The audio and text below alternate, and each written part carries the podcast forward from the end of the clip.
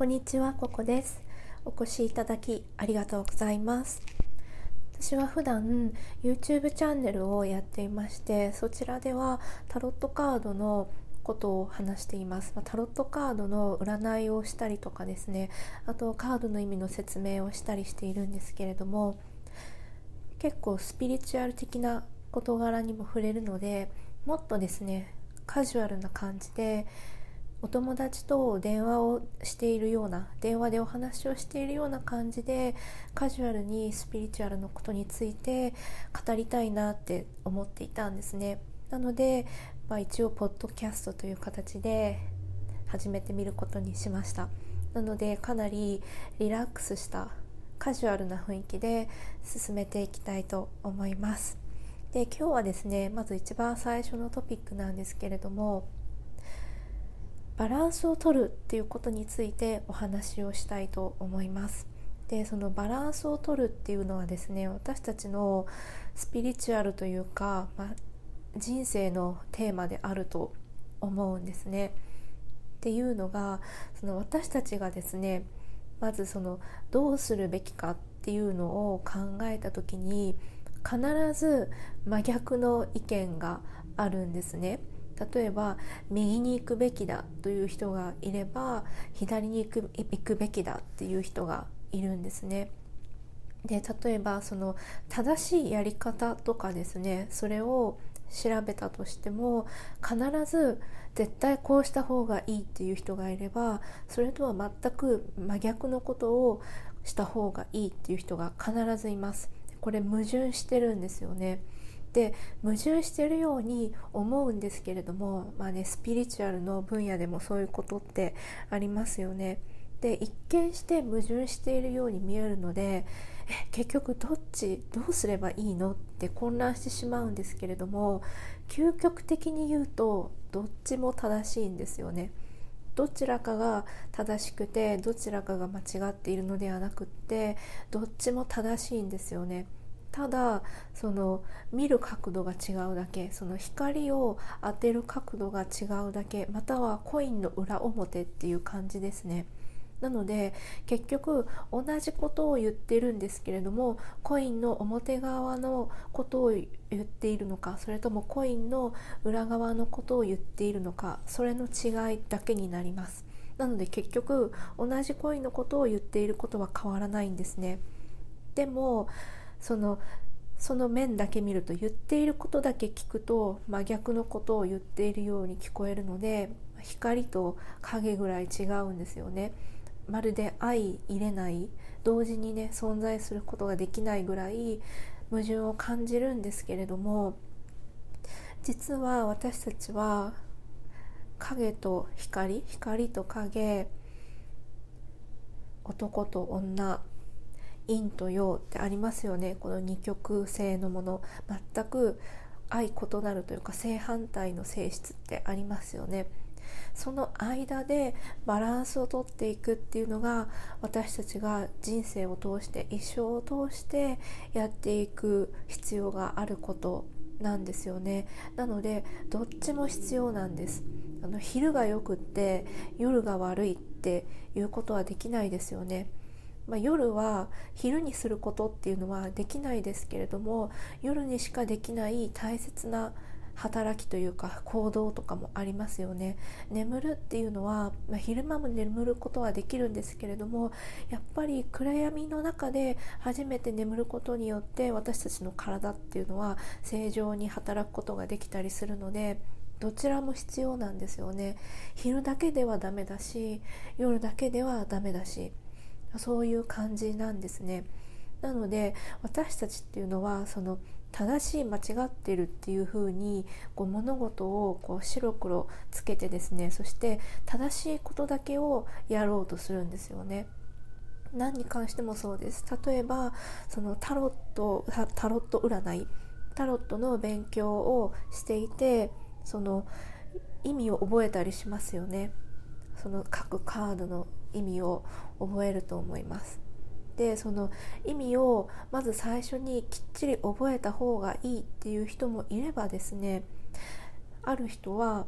もう意味なんか最初はあの覚えなくていいからとにかくそのカードを見て直感でメッセージを受け取っていきましょうっていう人もいたりするんですよね。これ全く真逆のアプローチですよね。あの意味を覚えなさいっていう人からすればですねその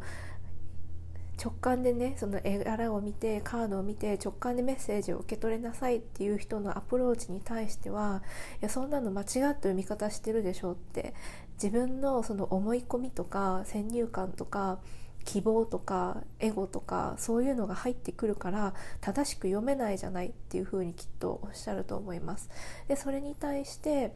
の直感で読む読みましょうっていう方はですねその最初に意味をね覚えましょうっていうアプローチに対してはでも一番リーディングで大切なのは直感そのメッセージを受け取るっていうのがそのカードそのものがパワーを持っているのではなくってそのカードっていうのは私たちの直感を引き出すあくまで道具なんですよね。直感を引き出すお手伝いをしてくれている道具なのでなのでそのカードにパワーがあるのではなくて私たちの直感とか目に見えない力そういうのがリーディング占いをする原動力になるというかそれが一番大切だっていうふうに言い返すことができると思うんですね。これどっちも正しいんですよね。やっぱりその意味を覚えるとかそのルールを覚えるとかストラクチャーですよねこの構造を理解するっていうのはとても役立ちますリーディングをする上でですねで特に初心者の方とかはですね一番初め今まであのカードなんてねタロットカードなんて見たこともない触ったこともないっていう方に関してはいきなりそのカードを見て直感でメッセージを受け取ってくださいって言われても結構ねハードル高いと思うんですよね。まあ、結構その直感が普段からこう冴えているというか直感を使うのに慣れている方は別かもしれないんですけれども普通の方っていうのはやっぱりちょっとハードル高いんじゃないかなと思いますね。だからその最初に意味を覚えたりとかっていうのはですねあの最低限のですね意味を覚えたりっていうのはとても役に立ってくるんですよね。なぜなら何もないそのゼロの状態からそのリーディングをする自分でその、まあ、アドリブで全部100%アドリブであのパフォーマンスしてくださいって言われるよりもちょこっと何かあってですねなんかこういう枠組みがあってじゃあこうこれに沿ってパフォーマンスをしてくださいって言われた方がはるかにパフォーマンスしやすいんですよね。その余興で なんか会社の飲み会とかですねですねもう何もなくっていきなりこうステージの上にこう引きずり出されて「はい今から面白いことしてください」とか言われてもきっと困ると思うんですよね。でも例えばじゃあこのフラフープをあげるのでこれを使って面白いことをしてくださいとかって言われたらそのフラフープっていうのは枠組みになるんですよね。まあ、ある意味タロットでいう意味とかルールとかシステムとかそういうものですよね。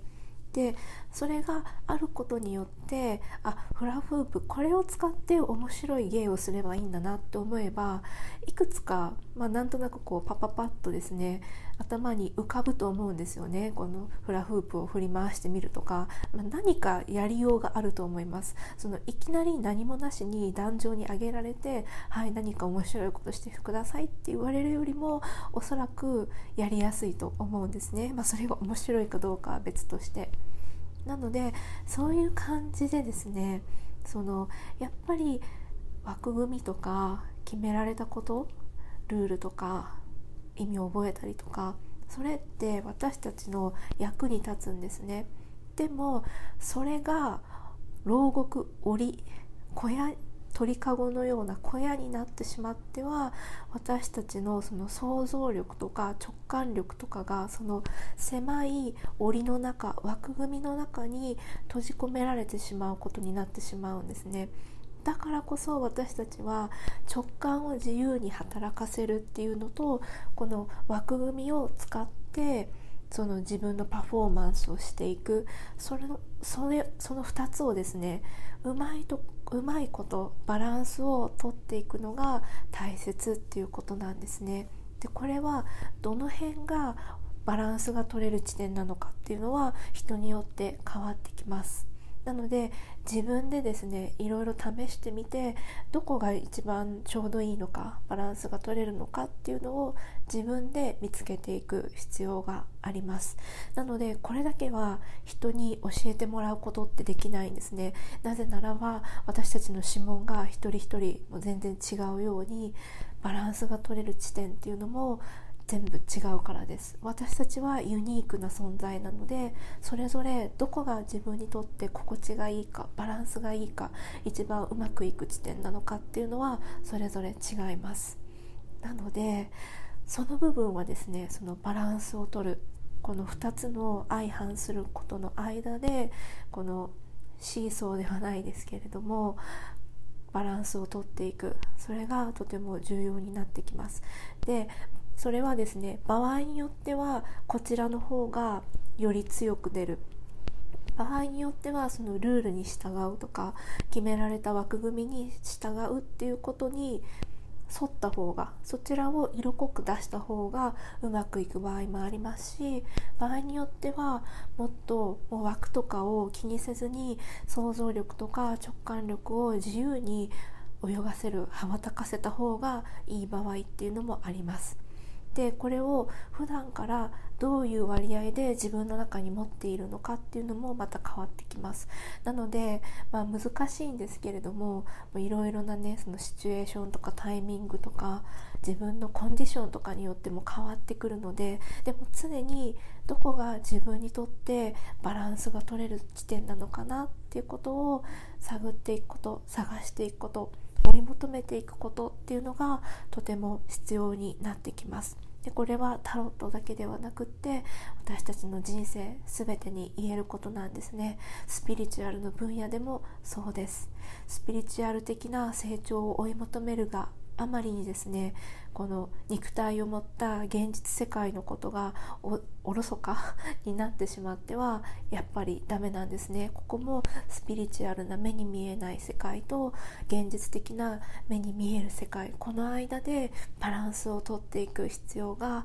あるっていうことなんですね。はいということで今回はバランスをとるということに関してお話をしてみましたとてもカジュアルなトークだトークでしたけれども、はい、何かね感じていただけましたら何かテイクアテイクアウェイ何かねあの持っていけるポイントがありましたら幸いです。ということで次のエピソードでお会いいたしましょう。さようなら。